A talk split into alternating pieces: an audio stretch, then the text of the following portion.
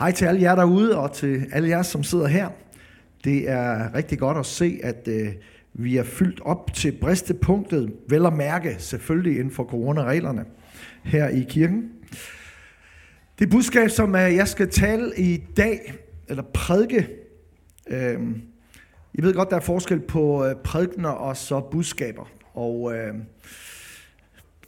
er mange gode prædikner, men budskaber, det er der, hvor at, øh, det kommer til at blive meget direkte til nogen. Og det tror jeg et eller andet sted, måske nok er min fornemmelse i dag, at det kommer til at, at rette sig meget specifikt mod nogen, som øh, har brug for netop det her budskab som et budskab fra, øh, fra Gud.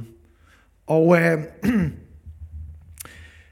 rent faktisk, i, i Johannes åbenbaring, så bliver, så bliver præsten eller forstanderen, han bliver betegnet som, øh, som menighedens engel.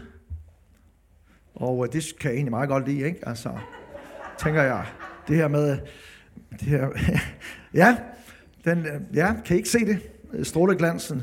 Nej, men jeg, eller måske betyder det bare at, at, at være en budbringer øh, i virkeligheden fra Gud. Så det er, i hvert fald vil jeg gerne øh, stille mig frem som engel her i dag og være en budbringer øh, på Guds vegne. Det håber jeg meget på, at jeg kan få lov til at være.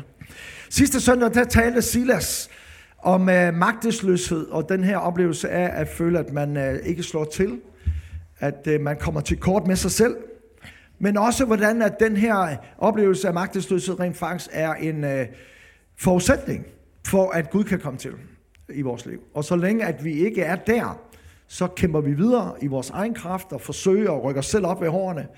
Øh, og øh, i virkeligheden så graver vi os længere og længere ned. Men vi har faktisk brug for at komme dertil, hvor Gud kan komme til. Og det er på baggrund af oplevelsen af magtesløshed. Jeg vil egentlig gerne gå lidt videre og se på nogle af de løfter, der ligger bagved den her magtesløshed. Hvad er det rent faktisk, Gud han lover os, når vi når dertil, at vi er magtesløse? Og en af de ting, som fører til magtesløsheden, eller retter måske lige så meget, er der, hvor vi ender, når vi ender i magtesløsheden. Det er den der oplevelse af, at der er noget, der går i stykker. Øh, Bibelen taler om øh, den her verden, om man vil, taler, har to sådan nogle lidt gammeldags ord, som den kalder henholdsvis forkrænkelighed og forgængelighed. Og dybest set, så er det bare det, som vi sådan i daglig tale taler om, jamen, jamen der er jo ingenting, der var evigt. Ikke? Det kender vi godt, den der, det er sådan, du ved, der, der er jo ikke noget, der holder evigt. Vel? Man køber en ny bil, og så ved man godt, jamen den holder jo ikke evigt. Øh, det er som regel, når den er ved at begynde at skrænte, at man siger, okay, ja, den holdt så ikke evigt. Man håber jo. Men øh, men øh, et eller andet sted, så kan vi i hvert fald sige, at alt, hvad der er skabt, er skabt til at forgå. Det kommer til at gå til grunde, det hele. Der er ikke noget af det skabte, der kommer til at holde. Det troede man øh, tidligere. Videnskaben troede rent faktisk, at universet altid havde eksisteret. Det skal vi sådan set ikke mere, meget mere end 100 år tilbage, før man mente, at universet altid har eksisteret, og det ville altid eksistere. Så kom Einstein, og øh, han havde en anden teori om det, som så senere er blevet påvist, at universet rent faktisk er opstået på et bestemt tidspunkt, og faktisk slutter på et bestemt tidspunkt. Og det er jo præcis i overensstemmelse med det, som han, det kan man læse i Matthæus 24 blandt andet. Jesus siger, at himmel og jord skal forgå. Og så fortsætter han med at sige, men mine ord skal aldrig forgå. Så der er altså noget, som er forgængeligt, der er noget, som skal forgå, og der er noget, som er evigt. Men det, der er skabt, og som ikke bærer Guds natur i sig, det kommer til at forgå. Det er forkrænkeligt. Alt andet forsvinder. Før eller siden, så går det i stykker. Før eller siden, så forsvinder det. Før eller siden, så smuldrer det. Før eller siden, så dør det. Og så er det væk. Og det gælder alt. Det gælder både for det store univers, men det gælder også helt ned i vores almindelige liv, vores daglige liv, vores daglige erfaringer som mennesker. Hvis vi kigger på det, så oplever vi også, at ting er tilbøjelige til at gå i stykker. Vi køber ting, og øh, vælger selvfølgelig at købe de dyre ting, fordi vi tænker, så holder de længere. Men et eller andet sted ved vi også godt, at selv de ting går i stykker. Selv den ting, den mobiltelefon, som var det hotteste hotte på det her tidspunkt, to år, tre år længere hen af, af vejen, så øh, er den også i stykker. Og, øh, og vi bruger en masse penge, og vi skraber ting til os, og vi, og vi ved jo godt et eller andet sted, det her, det holder jo ikke. Men, øh, så det er en del af det. Øh, jeg kan huske, øh, for jeg er vokset op her i, øh, i Aalborg, Og øh, mit barndoms hjem, eller rettere der, hvor jeg var født, det, lig, det var over på, lige på den anden side af fjorden, over i Lindholm, i et kolonihavehus, rent faktisk. Folk tror, det er løgn, og specielt mine børn, børn og børnebørn tror, det er løgn, når jeg fortæller om det. Jeg blev født som barn nummer 4 i et kolonihavehus, uden, øh, uden øh, el og køleskabe og alt muligt andet, så, øh, og det lyder jo som om, at jeg er flere hundrede år gammel, det er jeg faktisk ikke. Men øh, når jeg så kan jeg huske, jeg kom tilbage til Aalborg på et tidspunkt, øh, eller på besøg sammen med min kone, så skulle jeg lige vise hende, øh, hvor det var, jeg var født. Og tror I så ikke, at de havde simpelthen væltet det der kolonihaveområde? Det var der ikke mere. Jo, der var godt nok stadigvæk noget kolonihave, men det var kun noget af det, og der, hvor jeg var født, det var jævnet med jorden. Der burde der i det mindste have stået i monument eller et eller andet om, at det var her, hvor jeg var født. Det var bare væk. Og så har de bygget Strubjerg og Leibjerg, eller hvad det Nej, det hedder Strubjerg og alt det der. Alle de der blokke der er bygget der i stedet for. Så det der med at komme tilbage til nogle steder, så er det bare væk. Historien er væk. Det stod der, og nu står det der ikke mere. Og jeg tror godt, vi kan relatere til det et eller andet sted. Det der med min bedste ven i skolen, du ved, jeg aner ikke, hvor han er henne i verden i dag. Altså, ting, der forsvinder for os. Og det er sådan en grundlæggende oplevelse, tror jeg. Mister bedsteforældre, mister ægtefæller, mister søskende, eller du ved, og så er de væk. Venskab og relationer kan gå i stykker. Også andre ting. Drømme kan dø. Illusioner kan briste. Håb kan gå under. Mod kan knække. Alle de her ting er grundlæggende menneskelige erfaringer, som vi alle sammen kender til. Også dig, som sidder derude. At ting går i stykker. Den der oplevelse af, at noget går i stykker, kan være så kraftig, at vi oplever det næsten som om noget bogstaveligt talt går i stykker ind i os. Har du måske også oplevet? Der er simpelthen noget, der går i stykker indeni. Vi bruger udtryk som, han er en brudt mand efter den der oplevelse. Hun er en nedbrudt kvinde. Han fik et knæk, dengang hans hustru døde. Da kæresten vendte hende ryggen, da han blev syg eller blev arbejdsløs. Hun er knust. Opløst. Det er sådan et udtryk, vi bruger i sproget til at betegne noget af den her virkelighed, som jeg taler om her, er oplevelsen af, at ting brydes går i stykker ind i os. Og vi oplever det alle sammen, og vi kommer til at opleve det. At der er noget, der brister og går i stykker i vores liv. Noget, som vi satte vores lid til måske. Noget, som vi havde meget kær. Noget, som vi dybest set tænkte, eller i hvert fald i vores stille sind håbede, var evigt. Som ikke gjorde det. Noget, som vi håbede vil forblive, som det altid havde været. Vi skal altid være sammen. Vi skal altid være de bedste venner. Og så blev det bare ikke sådan.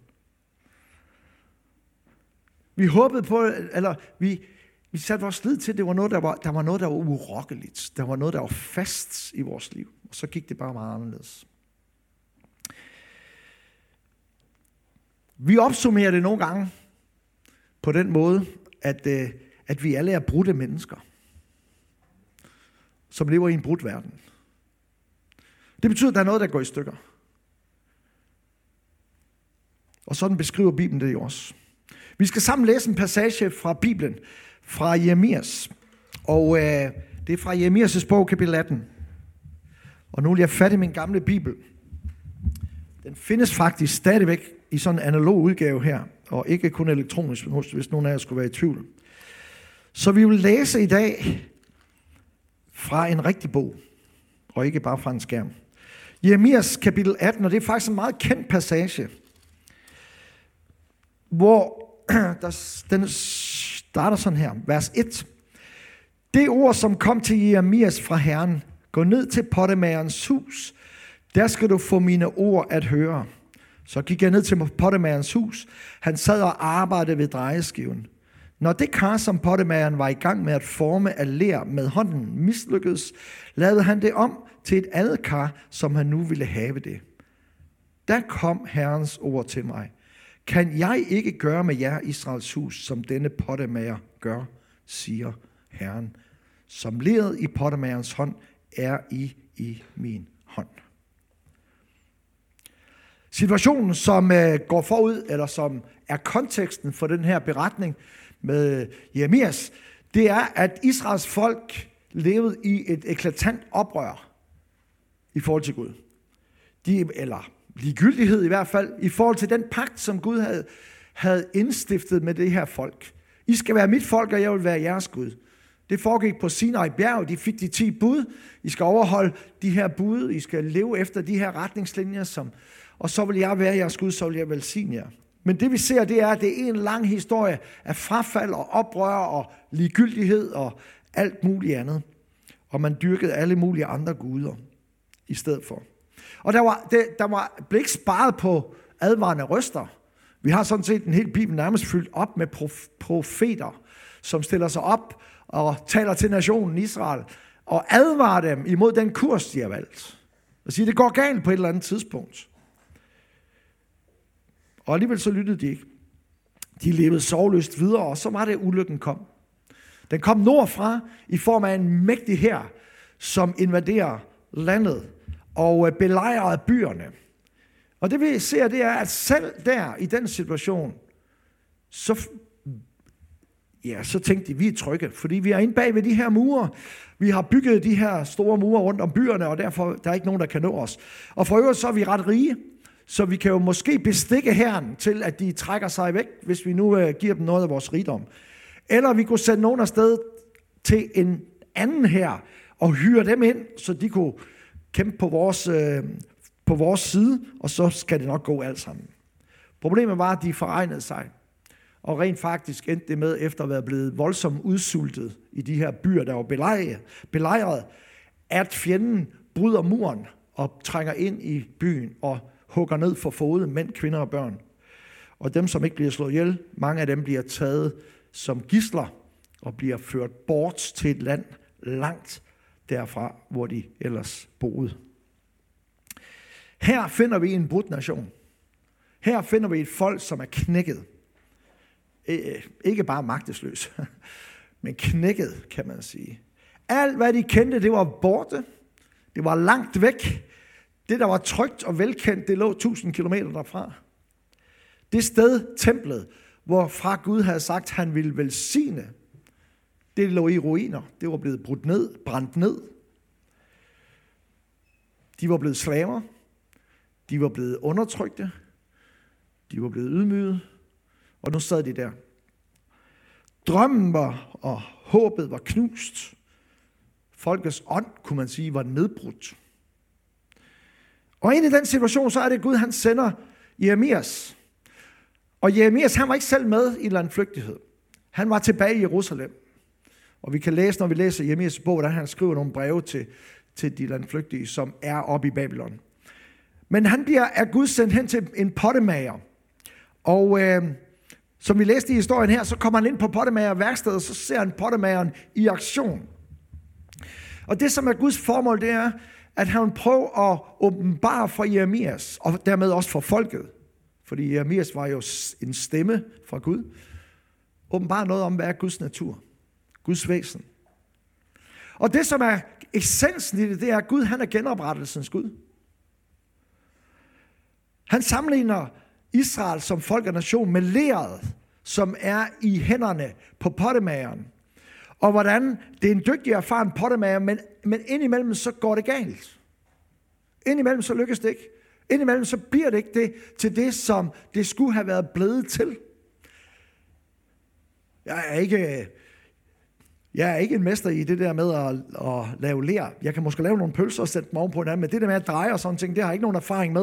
Det er der nogen, der kan, og jeg synes, det er dybt fascinerende, når jeg har set det. Men jeg har også ofte set, at, at midt i at man at gøre det, så pludselig så falder en af væggene ned, eller et eller andet i det her lille kar, eller krus, eller kop, eller hvad det er, man er i gang med at lave. Så trykker man det hele sammen, ældrer det lidt igen, sætter det på ny på drejeskiven, og så fortsætter man derfra, indtil det rent faktisk lykkes at få formet og dannet det, som man gerne vil. Og det er det billede, som bliver brugt her. Skulle jeg ikke kunne gøre med jer, som den her pottemager gør med leret?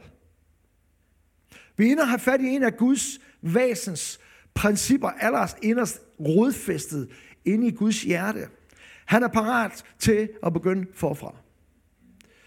Gud, han er genoprettelsens Gud. Og derfor har jeg simpelthen valgt at kalde titlen på min prædiken her i dag, God of the Second Chance. Gud som den, der giver en ny chance. En ny begyndelse. Han ved godt, at alt, hvad der er skabt, det er forgængeligt. Det var på grund af synden. Hvis ikke synden var kommet ind i verden, syndefaldet Adam og Eva, alt det der, det kan I sikkert godt huske, selvom I ikke er gammel nok til at have været der og oplevet det selv, så øh, har I sikkert hørt om det. Syndefaldet, hvor Adam og Eva øh, synder, og fra det øjeblik bliver hele skaberværket underlagt for krænkelighed. Der er ikke noget, der tyder på, at det var tanken, at det skulle have været forkrænkt, at mennesker ikke skulle have levet evigt. Men på grund af det, så er ikke nok med, at mennesket bliver dødeligt, men hele naturen bliver forkrænkelig. Det ved Gud jo godt. Alt det, der er skabt, er i en tilstand af den her skrøbelighed, og kan gå i tu, og vil gå i tu, og vil under tiden opleves og blive, opleve at blive knust. Og så er det, at han omtaler sig selv som pottemæren, som rent faktisk tager dig og mig i sine hænder og begynder forfra skaber noget nyt, og skaber noget nyt ud af vores brudhed. Ellers, for at bruge ordet fra Silas, ud af vores magtesløshed, skaber han noget nyt. Jesu budskab til Nikodemus i Johannes kapitel 3. Nikodemus, du må fødes på ny. Og Nikodemus, han er forvirret. Er det muligt? Kan man det? Seriøst? Hvad snakker vi om? Ja, Nikodemus, du må begynde forfra. Altså som i helt forfra. Altså vi spoler ikke bare lige et halvt år tilbage, fordi du lige bummede dig, så nu går vi lige tilbage, og så tager vi den lige derfra. Du skal fødes på ny. Altså som i, det her, det er en total ommer, Nicodemus. Du skal ind og fødes på ny. Så selv du, Nikodemus, som har prestige i det jødiske folk, han var en af rådshærne, som sad i Sanhedrin, som var rådet, det store råd inde i Jerusalem. Han var en af dem, som alle så op til. Nikodemus, det betyder ingenting. Det, der er født nedenfra, det er bare kød, og det holder ikke. Du skal fødes ovenfra. Der er noget nyt, der skal fødes. Der er en ny begyndelse, som er noget helt andet.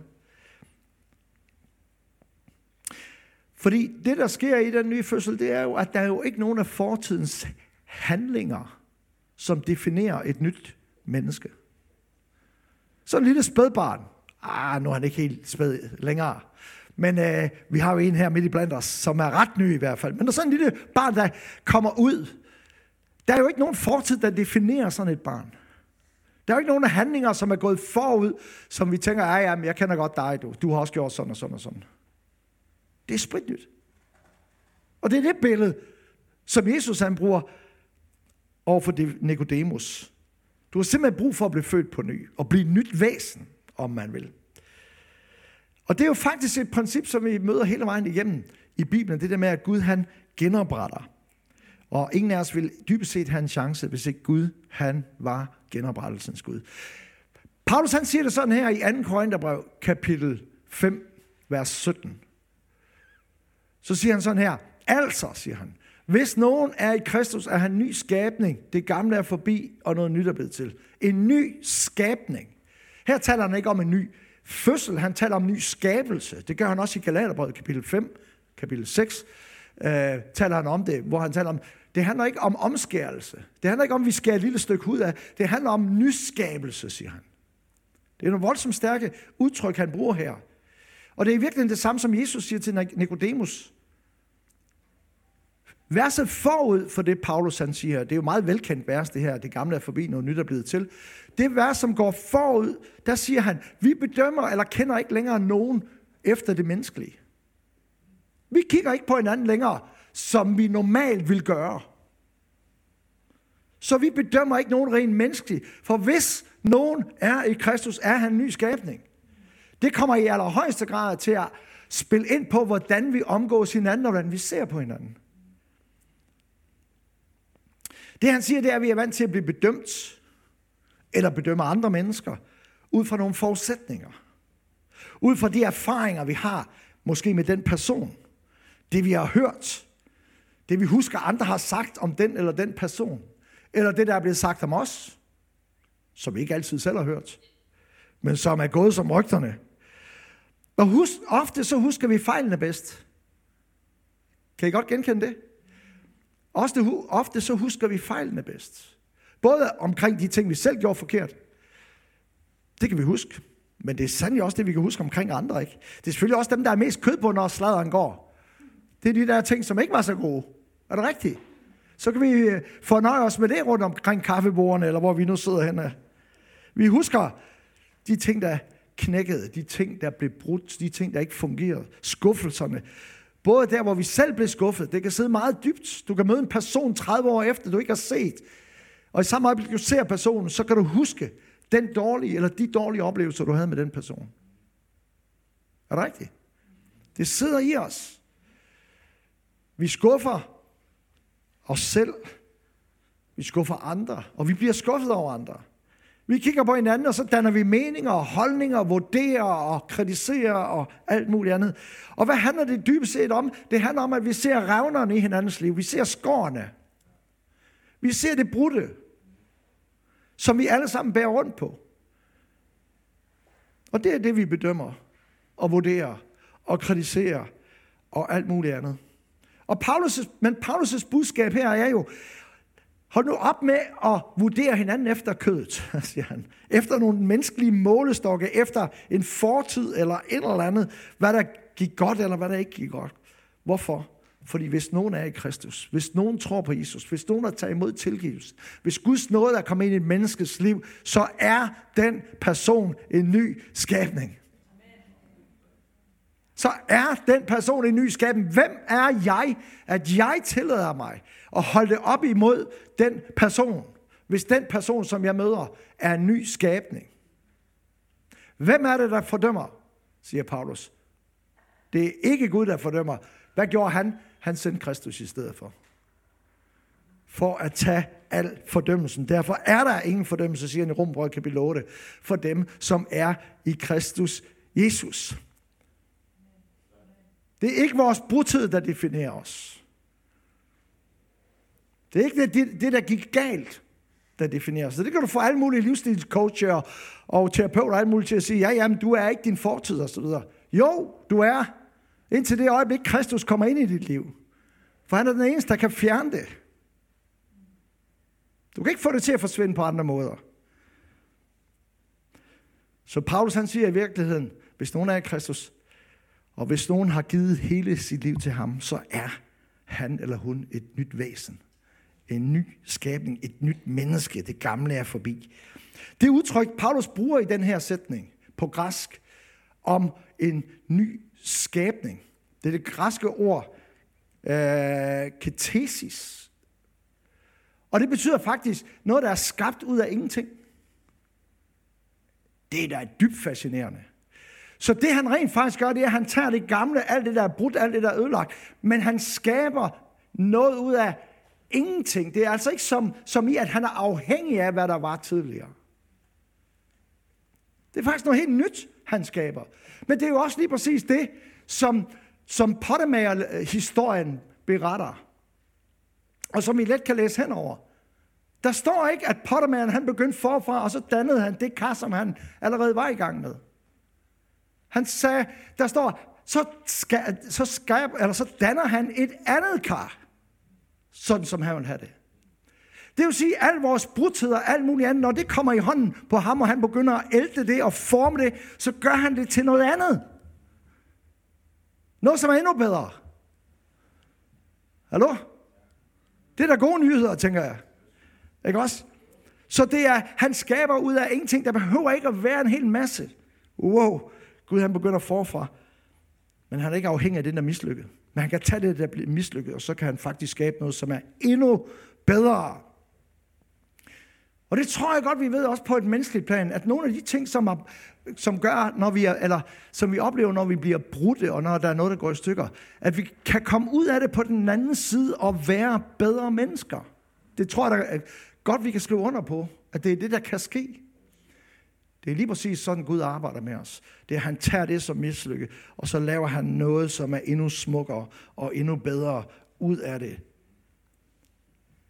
Noget, som aldrig er set før. Det er jo det, der ligger i det, når han skaber ud af ingenting. Han skaber noget nyt, som ikke er set før. Uafhængig af dig og dine evner og din styrke. Uafhængig af dine fejl og de ravner og skår, som er blevet slået af. Han samler stumperne op, og så former han noget helt nyt. Det gamle er forbi. Det er kaja på græsk. Det gamle, det som er velkendt, det som altid har været. Der er ikke noget, der er værre end den der oplevelse af, at ting kan ikke ændres, fordi alting er, som det altid har været. Vi er defineret af det, der har været. Jamen, jeg kender godt dig. Jeg forventer ikke noget positivt af dig. Hvorfor skulle jeg det? Du er, som du er, og har altid været. Og jeg har kendt dig i mange år. Og så sidder vi der.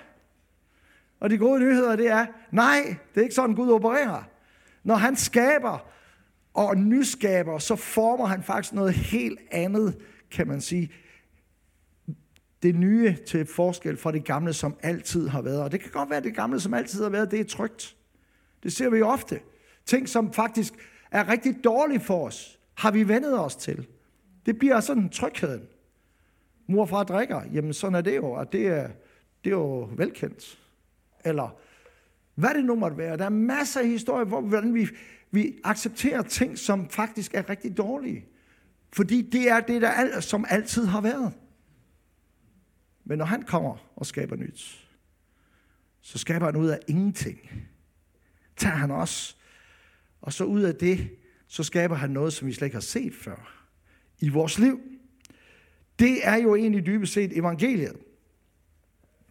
Så vi er altså ikke afhængige af vores egen elendighed og vores egen brudhed og alt muligt andet.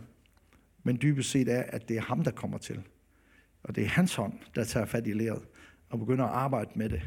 Det gamle er forbi, og noget nyt er blevet til. Jeg vil bare lige opsummere, hvad betyder det her i praksis? Det første, jeg vil sige, det er, at øh, det, det betyder, det betyder noget for den måde, vi ser på os selv på. Som jeg sagde før, så øh, kan du få hvilken som helst øh, livsstilscoach og alt muligt andet til at forsøge at fortælle os, at vi ikke er defineret af vores fortid. Det er simpelthen en illusion. Vi er defineret af vores fortid. Men det er der, Kristi budskab, om at hvis nogen er i Kristus, han er en ny skabning. Fordi når Kristus kommer til, og det begynder med tilgivelsen, og så begynder det med, at Gud han begynder at rense ud ved sit blod fra hvad? Han renser os fra al uretfærdighed. Han begynder en gennemgribende restaurering eller omskabelse i virkeligheden. Nu er jeg sådan lidt, øh, sådan lidt handyman, og, øh, og nogle gange så maler man.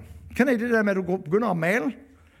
Du skal lige have malet et eller andet, og så øh, først når du øh, skal gøre penslerne rene, finder du ud af, hvad det var for en type maling, du malede med. Der findes jo typisk sådan en, der er vandbaseret, så findes der en, der er oliebaseret. Så hvis man nu har grebet fat i en oliebaseret maling, og man står og maler, du ved, så kommer man hen under vandhanen og, og begynder, du ved, at nuller den, øh, den her den her malerpensel ind under vandhanen, så finder du bare ud af, at det bliver et forfærdeligt mess. Det er bare en gang fedtestas. Er nogen af jer, der prøvet det, eller hvad? Ja, ja, godt. Okay. Vi er enige om, at til den type maling, der er der kun én type, kan man sige, middel til at opløse det og få det til at fungere. Og det er ikke vand, skal jeg lige hilse at sige. Prøv med terpentin i stedet for, hvis du sidder derude og, og no, laver notater til prædiken her. Prøv med terpentin, det fungerer meget bedre. Men sådan er det nogle gange med ting i vores liv, at der er ting, vi, vi tror, vi kan løse, vi kan fikse, vi forsøger, men vi bruger bare det forkerte middel. Det bliver bare værre af det. Vi fitter bare rundt i det. Vi bliver tværet ind i det. Vi har det over det hele. Og det, som Bibelen siger, der er kun ét middel. Det er Jesu Kristi blod, som renser fra al synd. Fra al uretfærdighed. Det er det eneste middel, der virker. Så når vi oplever os totalt tilgivende og griber det i tro, at vi er frie, det gamle er forbi, Satan og alle hans dæmoner og andre mennesker og venner og fjender og alt muligt andet, de har sådan set ikke noget på os. De har ikke noget på os. Alt er smidt i glemselens hav, det er det udtryk, som Bibelen bruger. Alle anklagerne, de er ubrugelige. Intet våben, der smedes imod os, skal du. Ingen anklage, som kommer op imod os, skal kunne holde. Det er effektløst. Alt er lagt ned for Jesu kors. Når vi gør det, så virker blodet. Så bliver synden sonet, skylden betalt, og du er fri.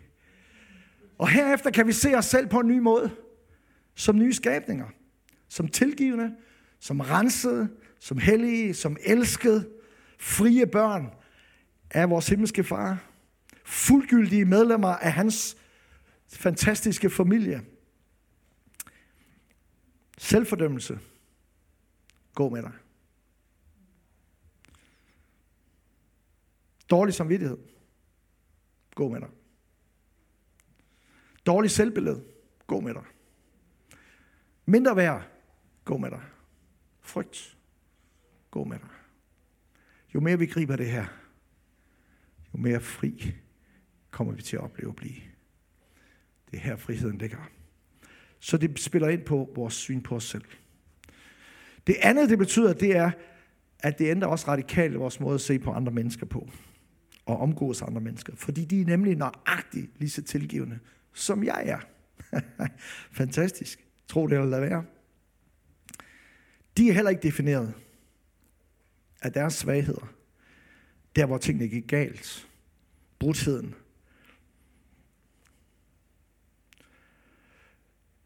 Jeg har ikke lov til at lade tidligere oplevelser definere dem. For hver gang jeg møder dem igen, må jeg minde mig selv om, de er nye skabninger i Kristus. Det gamle er forbi. Det var ikke bare noget, der skete én gang, dengang vi tog imod Jesus. Det er noget, der sker hver eneste dag. Hans nåde er ny hver morgen. Så når vi møder hinanden igen, uanset hvad der skete i går, eller hvad der skete sidste søndag, eller hvad der skete for tre år siden, så er det en, som er renset i Kristi blod, jeg står overfor. Hvem er jeg, at jeg har ret til at holde noget op imod dem? Der er en ny målestok, som vi måler hinanden med. Nådens målestok. De mål, hvormed jeg selv bliver tilmålt, skal jeg nu tilmåle andre, siger Jesus. Derfor siger han, døm ikke. Kærlighedens målestop. Fordi jeg står over for en person, som Jesus elskede så meget, at han var villig til at give sit liv og lide for ham. Og som han er i færd med at genoprette. Fordi det er jo de gode nyheder. Det er jo ikke bare tilgivelse, det er jo genoprettelsen. Nye skabninger, skabt ud af ingenting, kan man sige. Vi har i hvert fald ikke noget at komme med, der bidrager til det. Det er alt sammen hans værk. Så Guds mål er at genoprette alt, siger Bibelen. Alt det, som gik i stykker ved syndefaldet. Selv den verden, som vi lever i, skal genoprettes. Alt det, der er knust, alt det syndige, alt det elendige, alt det uværdige, alt det snavsede, det er det materiale, Gud han vil bruge, om man vil, til at bygge den nye verden. Til at bygge sit rige med. Han kunne have udstillet verden og sagt, det er en ommer. Det gik ikke særlig godt. Det har da været logisk at gøre. Det har da været langt nemmere, tænker jeg umiddelbart. De har haft deres chance. De greb den ikke. Too bad. Jeg skaber nogle nye. Men det er ikke sådan, Gud er. Gud er genoprettelsens Gud. Skulle jeg ikke kunne gøre med jer, som den her pottemager med det her lær? Han elsker den her verden, som han har skabt så højt. De menneskebørn, som han har skabt så højt. Dig og mig, din nabo, så højt. At han valgte en anden vej. Han valgte at tilgive. Han valgte rense, restaurere det enkelte menneske. Hive det enkelte menneske op af sølet. Rens dem. Byg dem op igen genoprette den. Så den enkelte inviterer dem ind i hans rige. Både det her riget her på jorden, men også det kommende rige. Og den genoprettelse, den er han i fuld gang med, hvis du har taget imod Jesus. Og den genoprettelse skal vi opmuntre i hinandens liv. Og spejde efter det. Paulus siger, I skal spejde efter alt, hvad der er godt. Det er det, I skal i talsætte. Det er det, I skal være opmærksom på. Fordi det er med til at få hans værk frem i os, så at vi mere og mere kommer til at ligne ham. For målet er jo for genoprettelsen, at vi kommer til at ligne Jesus. Han bliver den første af mange brødre og søstre. Hans genoprettelsesplan. Så de gode nyheder til dig, det er, at Gud han begynder forfra.